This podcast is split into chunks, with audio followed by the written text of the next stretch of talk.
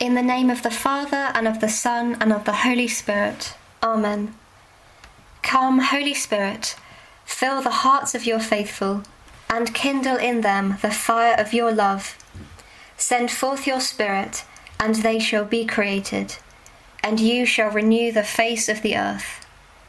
O God, who by the light of the Holy Spirit did instruct the hearts of the faithful, grant that by the same Holy Spirit, we may be truly wise and ever enjoy his consolations through Christ our Lord. Amen. A reading from the Holy Gospel according to St. Luke. He entered Jericho and was passing through it. A man was there named Zacchaeus. He was a chief tax collector and was rich.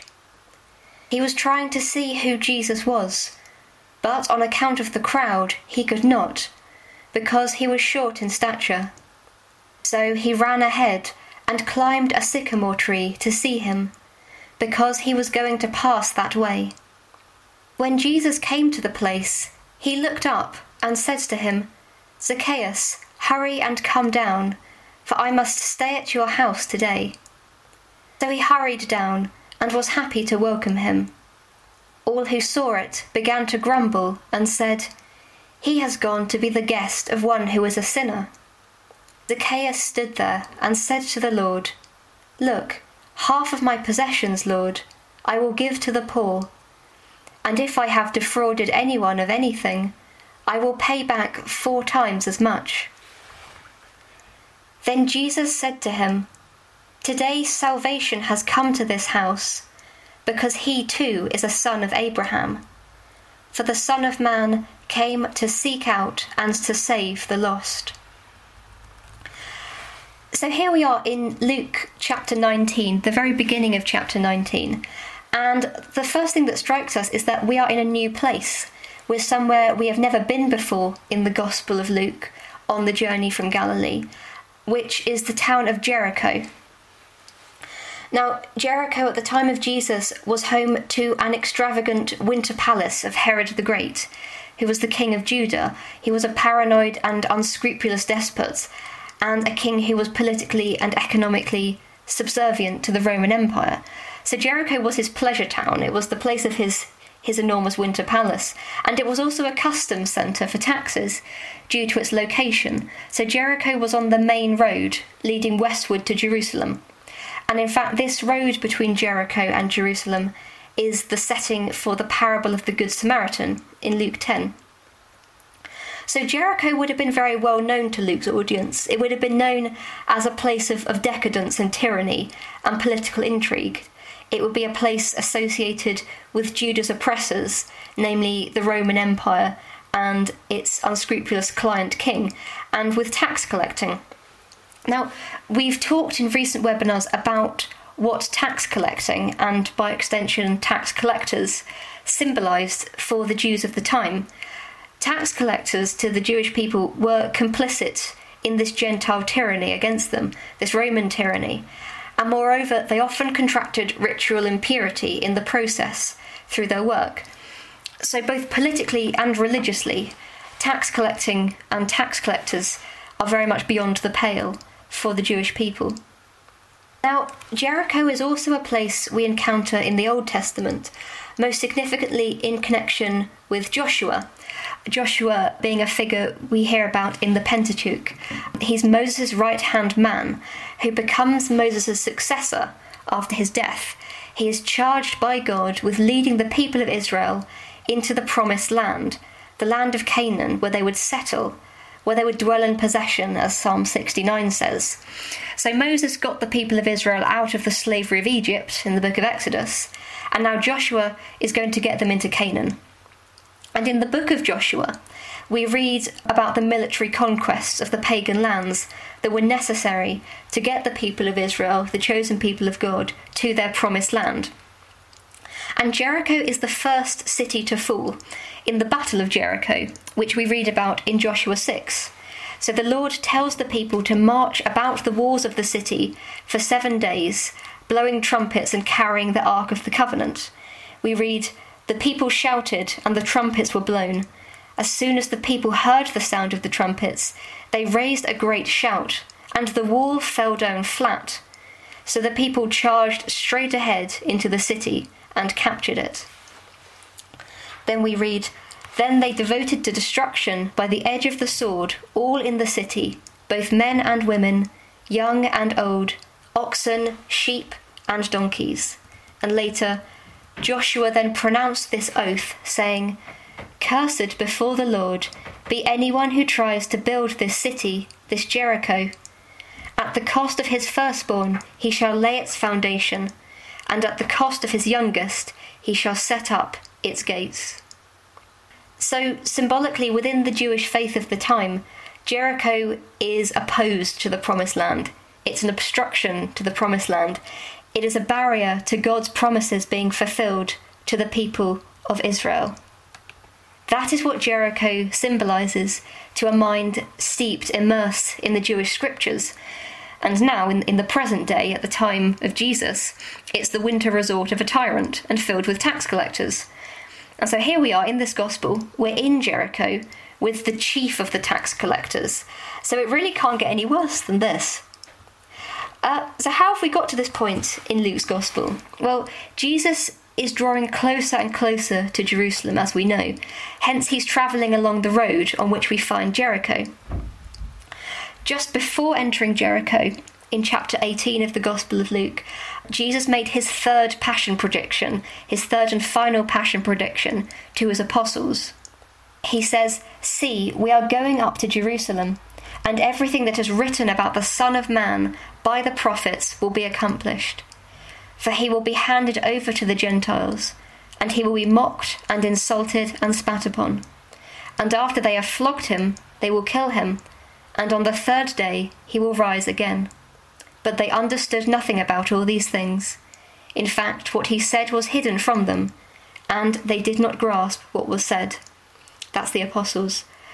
So it's a very different kind of teaching, this passion prediction, from Jesus' parabolic teachings, his teachings in parables and one that suggests that things that Jesus has presented to his disciples and, and, through them to us in a veiled way, in a more sort of oblique or roundabout way, are soon to be unveiled. They'll be presented to us in a very stark and literal way once we enter Jerusalem and the Passion begins.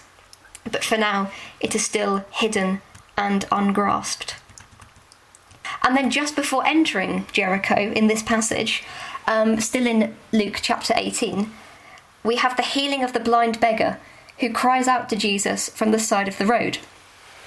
So this beggar asks the crowd who it is passing by, and we read, They told him, Jesus of Nazareth is passing by.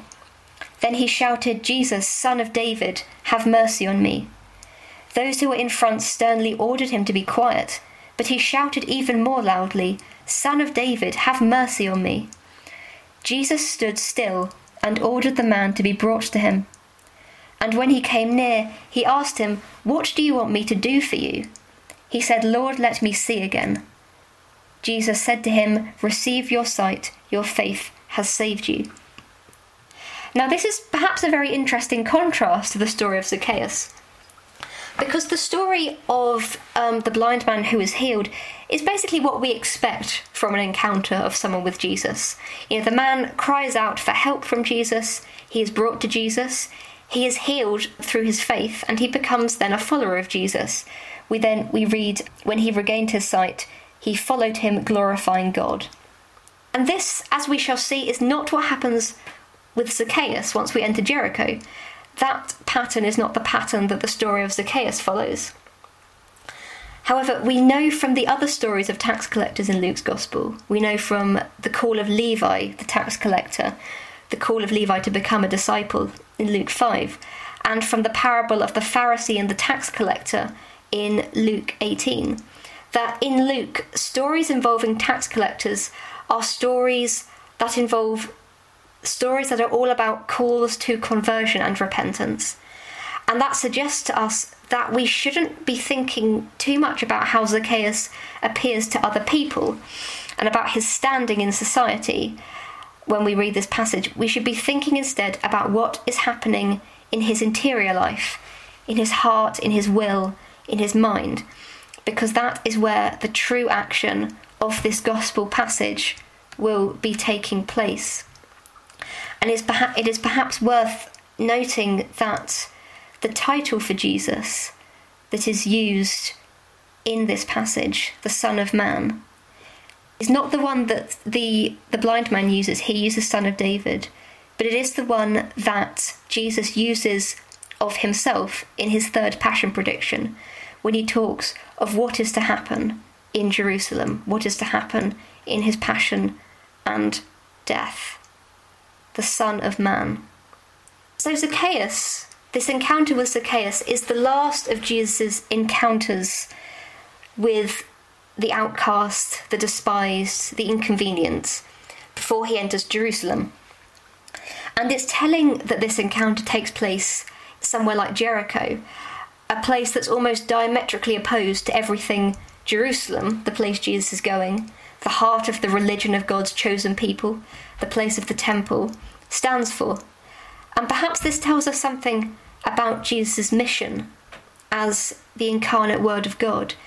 He enters by his incarnation into the very depths of the human condition, unflinchingly, that we may follow him out of that misery of sin's oppression, out of our Jericho, and follow him. Now, we've said that Jesus' encounter with Zacchaeus is a fairly strange one. It might be worth examining what I mean by that in more detail. If we look at the passage, Zacchaeus doesn't want to be seen by Jesus. He climbs up into the sycamore tree so that he can see Jesus from a distance. And Zacchaeus makes no admission of being in need of mercy. He makes no expression of sorrow or repentance or of needing healing or indeed of needing anything from Jesus. In fact, it is Jesus who, in a way, makes a request of Zacchaeus. He asks Zacchaeus to come down so that he can stay at his house. And only when Jesus has spoken does Zacchaeus make a move towards him. But this tells us something very important about the human encounter with God. Often in our lives, we might feel like we are searching for God, that we're the ones who are having to act and to strive and to try hard to find God. But in fact, it is God who is always searching for us. It's God who is seeking us out, drawing us close to Him. We read in the Catechism in paragraph 27 the desire for God is written in the human heart, because man is created by God and for God, and God never ceases to draw man to himself. That is why we search for God, because God is drawing us to himself. God acted first. And then we read in paragraph 52 of the Catechism God wants to communicate his own divine life to the men he freely created in order to adopt them as his sons in his only begotten Son. By revealing himself, God wishes to make them capable of responding to him. Jesus is the sign of God's will that we, his creatures, should be close to him. God reveals himself in the humanity of Christ, his Son, so that we can make a response to him that draws us to him. Think of how full the Gospels are of people asking questions of Jesus. But the first question in the Bible, in Genesis 3, is a question from God to man. It's a question to Adam. The Lord God called to the man and says to him, Where are you? God seeks us, he wants to know where we are. This encounter between Zacchaeus and Christ shows us the true order of the movement of grace God speaks and man responds. God searches and man is found. So Jesus has the initiative in this encounter. Zacchaeus, a powerful man, an important man, a rich man, wants to control the encounter. He wants to see Jesus on his own terms, observe the situation on his own terms. But it's impossible to simply see Jesus from a distance. If we think of the father in the parable of the prodigal son in Luke 15, who sees his son from a distance, but while he was still far off, his father saw him. Or we could think of the tax collector who was made righteous in the parable of the Pharisee and the tax collector in Luke 18.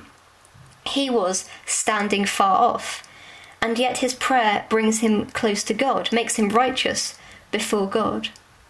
And Christ makes possible all these encounters because by his divine nature, he is the giver of grace.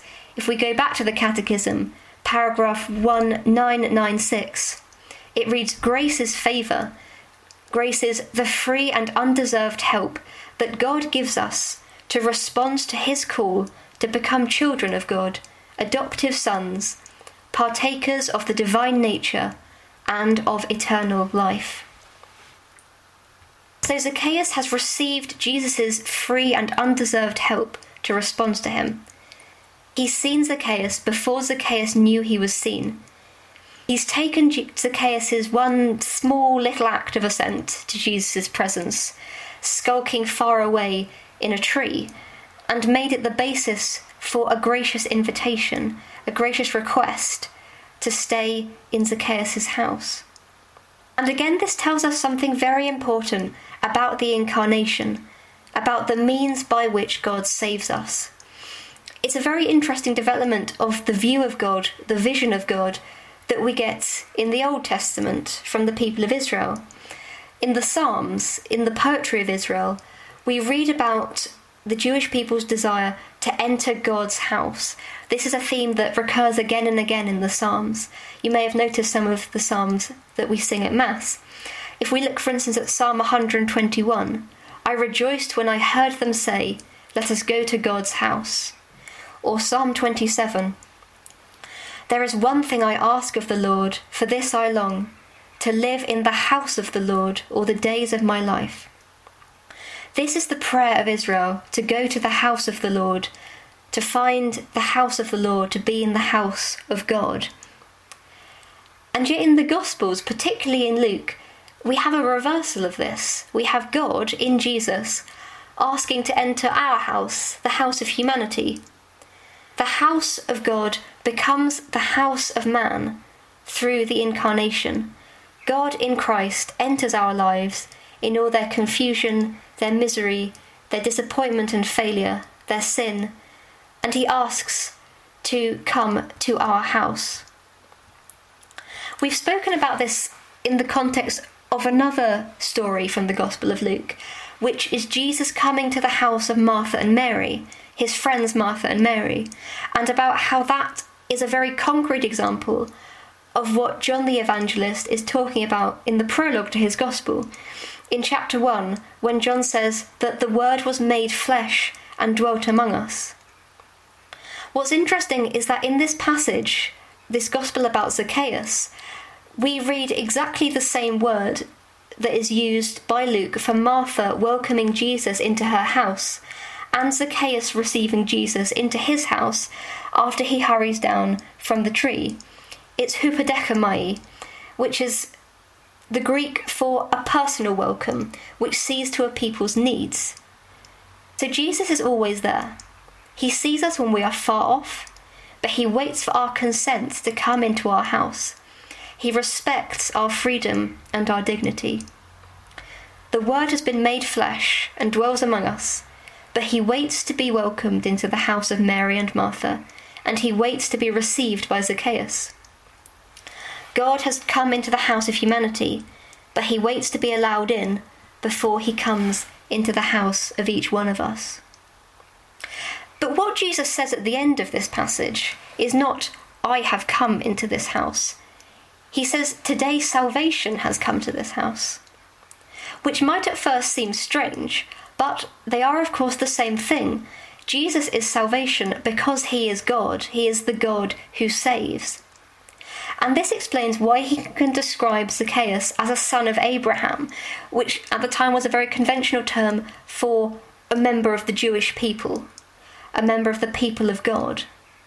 Because before, before Jesus, friendship with God, closeness with God, that eternal life with God that is salvation, came through the precepts of the old law as far as the Jewish people were concerned. The promise of salvation had been given to them and would come through the precepts of their religion centered around the activity of the temple in Jerusalem. But now it comes through the man Jesus, the man who is God. He does not just bring salvation, he is salvation in his very person.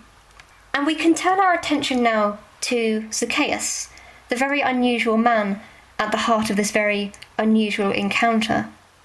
So, the name of Zacchaeus, the tax collector, is taken from the Hebrew Zacchae, meaning an Israelite, Israelite. And that in turn comes from Zakak, meaning clean or pure in God's sight. These are, these are Hebrew words. Now, this is perhaps a little ironic, as Zacchaeus, as we have seen, is not only a tax collector but a chief tax collector. And none of his Jewish contemporaries would have described him as a good, upright son of Abraham, clean and pure in the sight of God, a good Israelite. And yet Jesus does call Zacchaeus a son of Abraham. Zacchaeus is one of these people whom Luke arguably is presenting to us in order to push our commitment to Christ's message of universal salvation. And universal salvation is a great theme in Luke's Gospel, particularly, really to its limit. Because it's all very well for us to say, yes, of course, even the poor and the lowly and the unimportant and the humble will be saved. You know, the Marys, the Elizabeths and the Zechariahs, the Simeons, the little children who come to Jesus, the poor lepers. But what about the people who are outsiders because of their behaviour? Because we can't trust them? Because they're traitors, they've let us down? Because they've done bad things? Because we don't like their behaviour? Because in fact, we don't like them? do we wholeheartedly accept that theirs is the kingdom of God too? Or do we say with the Pharisees whom Jesus is upbraiding in Luke 7 look, a glutton and a drunkard, a friend of tax collectors and sinners? Do we accept that our God is a friend of tax collectors and sinners? I was talking about one of the gospel stories of the healing of a leper with some children who are about First Holy Communion age.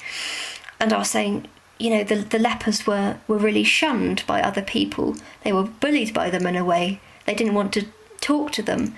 That's very sad, isn't it? And the children were all going, Yes, it is very sad. You shouldn't treat people like that. And um, I said, Do you think the leper has many friends? And they said, No. Would anyone have wanted to play with the lepers? No.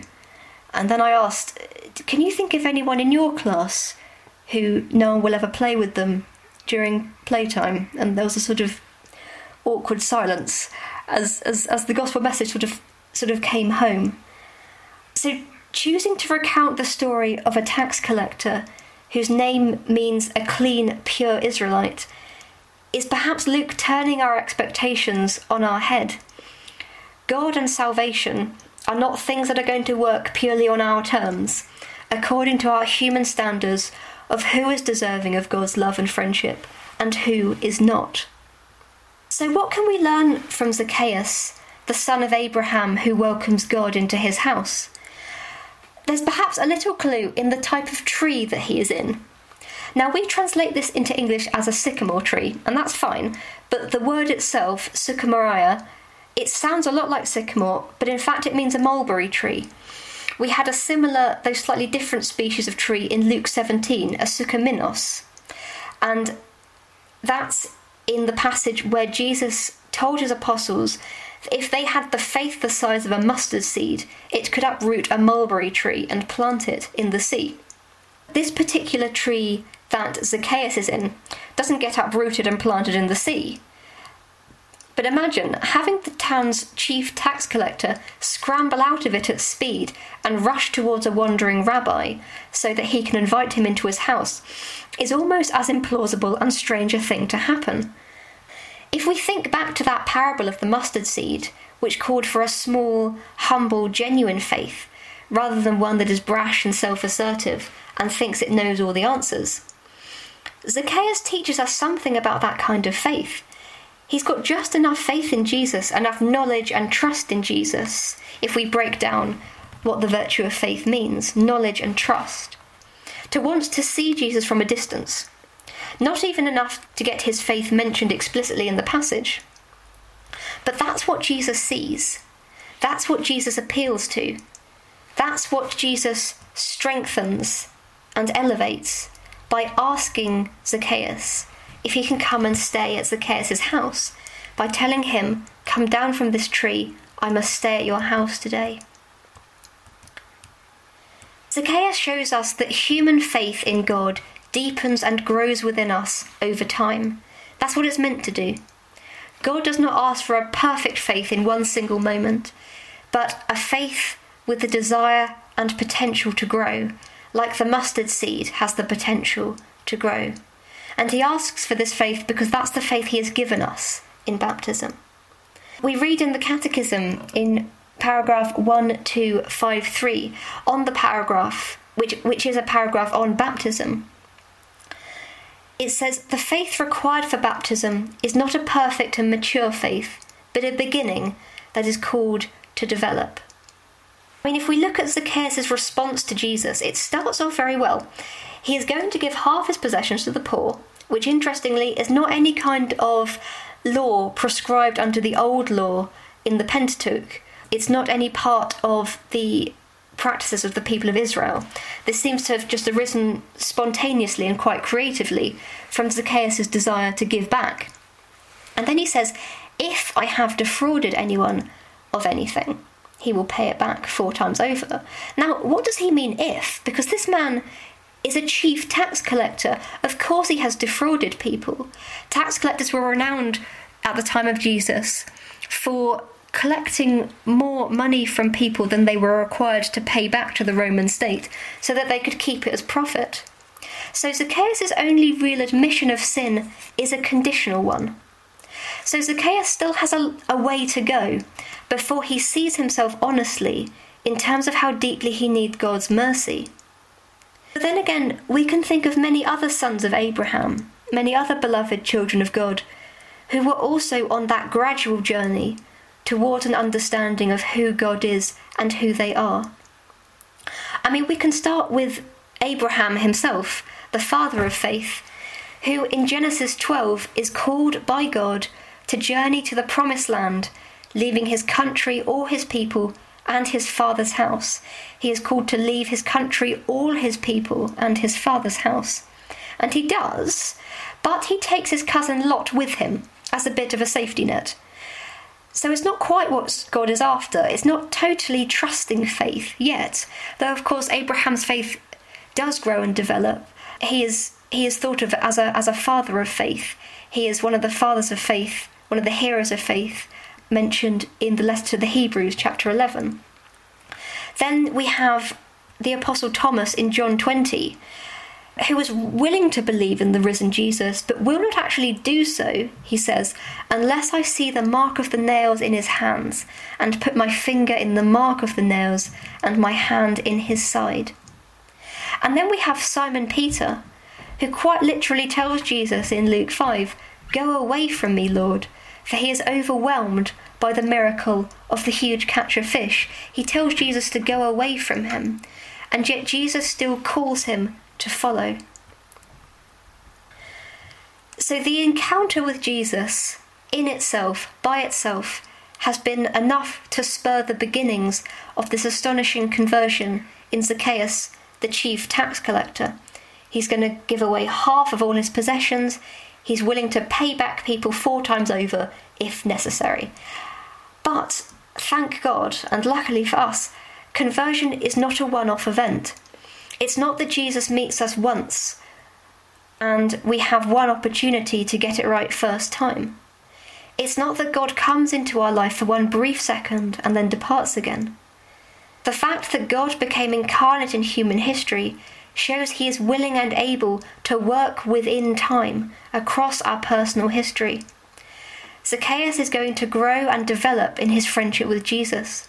The mustard seed is going to grow that journey of faith and discipleship that we've joined the disciples on throughout this section of the Gospel of Luke, that literal physical journey from Galilee to Jerusalem with Jesus, becomes the pattern for the spiritual interior journey we see Zacchaeus embarking on.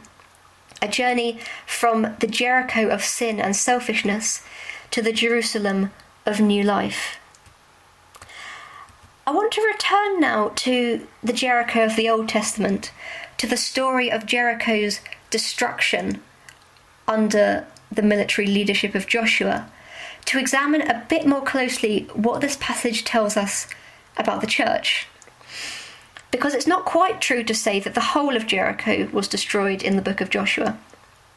So Joshua says in Joshua chapter 6, after the walls of Jericho have come down, the city and all that is in it shall be devoted to the Lord for destruction.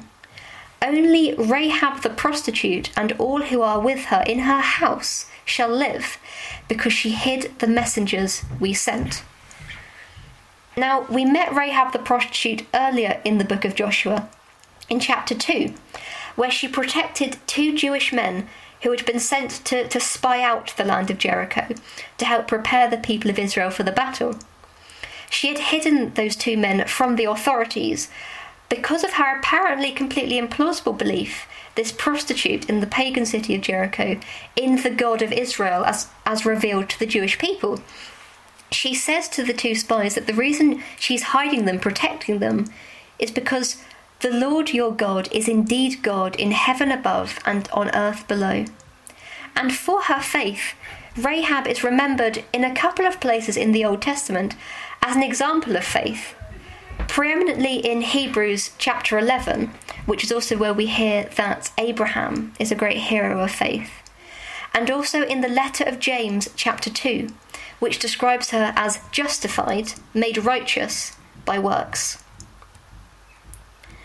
So, Rahab, we could say, is a type of precursor of Zacchaeus. In Jericho, at the time of Joshua, a sinner is made righteous for the welcome she gives to the people of God. And in Jericho at the time of Jesus, a sinner is made righteous again by the welcome he gives to God Himself. The house of sinners becomes the house of the righteous. And this, in a nutshell, is the action of the church. It makes the house of sinners into the house of the righteous, the house of saints. Our lives in the church are making all of us into saints.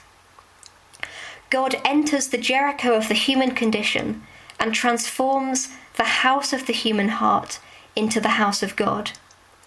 God enters our Jericho in the person of Jesus, his incarnate Son. Jesus says to the crowd, Salvation has come to this house, and Jesus is salvation in his person. Salvation, Jesus, has come to the house of Zacchaeus, and we know too that he is still here among us. He abides in his church through his real presence in the Eucharist, through his grace working through all the sacraments. He is present in us, the members of his mystical body, made a true part of his life in the sacrament of baptism, the sacrament of faith. And we have this encounter that Zacchaeus has with Jesus the encounter of being seen by Christ, and having the opportunity to invite him in, to receive him into our house. Every time we attend Mass and receive the Eucharist. That is how this pattern of this encounter with Zacchaeus, the pattern of God's salvation in Jesus Christ, continues in our lives through the church. If we look once more at the the verse with which this passage ends, Jesus saying that salvation has come to this house, for the Son of Man came to seek out and to save the lost. This is very telling because this is an echo of another passage from the Old Testament. It's an echo of God's promise to the people of Israel made through the prophet Ezekiel in Ezekiel 34. The Lord says, I myself will be the shepherd of my sheep, and I will make them lie down, says the Lord God. I will seek the lost. But Jesus, God in man, takes that one step further he will not just seek out the lost, he will seek out and save the lost. He's explaining more, revealing to us more the will of God for his chosen people. The chosen people which is fulfilled and culminates in the people of God that is the church. God is gathered is God is gathering his lost and scattered people together in order to save them. That is the ultimate purpose of all these stories we read about in the Gospels to show us that God desires to seek out the lost sheep and gather them together, And why? To save them, to bring them to live forever with him in the joy of the beatific vision, no longer separated from the fullness of life by sin. I want to finish by just pointing out that this passage is characterized by joy. Zacchaeus, we read, was happy to receive Jesus. And the word used literally means that he was joyful in receiving him. He was full of joy to receive him. He rejoiced. And joy is very characteristic of the good news in the Gospel of Luke. And joy is particularly linked to the experience of God's mercy. So, for instance, the father of the prodigal son exhorts the older son to rejoice because his younger brother is returned. He was dead and now he is alive. He is lost, but now he is found. Also in Luke 15, just before the parable of the prodigal son, we have the shepherd in the parable of the one lost sheep, who leaves his 99 other sheep to bring back the stray, and we are told rejoices. And then we are told that the crowd rejoices in Luke 13 when Jesus heals the woman who is bent over under the influence of an evil spirit. So when Jesus meets a suffering person, a rejected person, a lost person, whether their suffering is through sin or through physical ailment, that meeting of mercy leads to rejoicing. And this should really be our, the theme of our lives in the church, too. We should see it as a life of joy. The church is a place of joy because it's the place where God has come to us to dwell in the house of humanity. It's the place of God's joy that we, through our free will, our free choice, have let Him in to tra- transform our lives by His presence, to free us from our sin. And perhaps we will find in ourselves, in our lives in the church, that desire to, to come down from our tree and run towards Jesus as Zacchaeus did.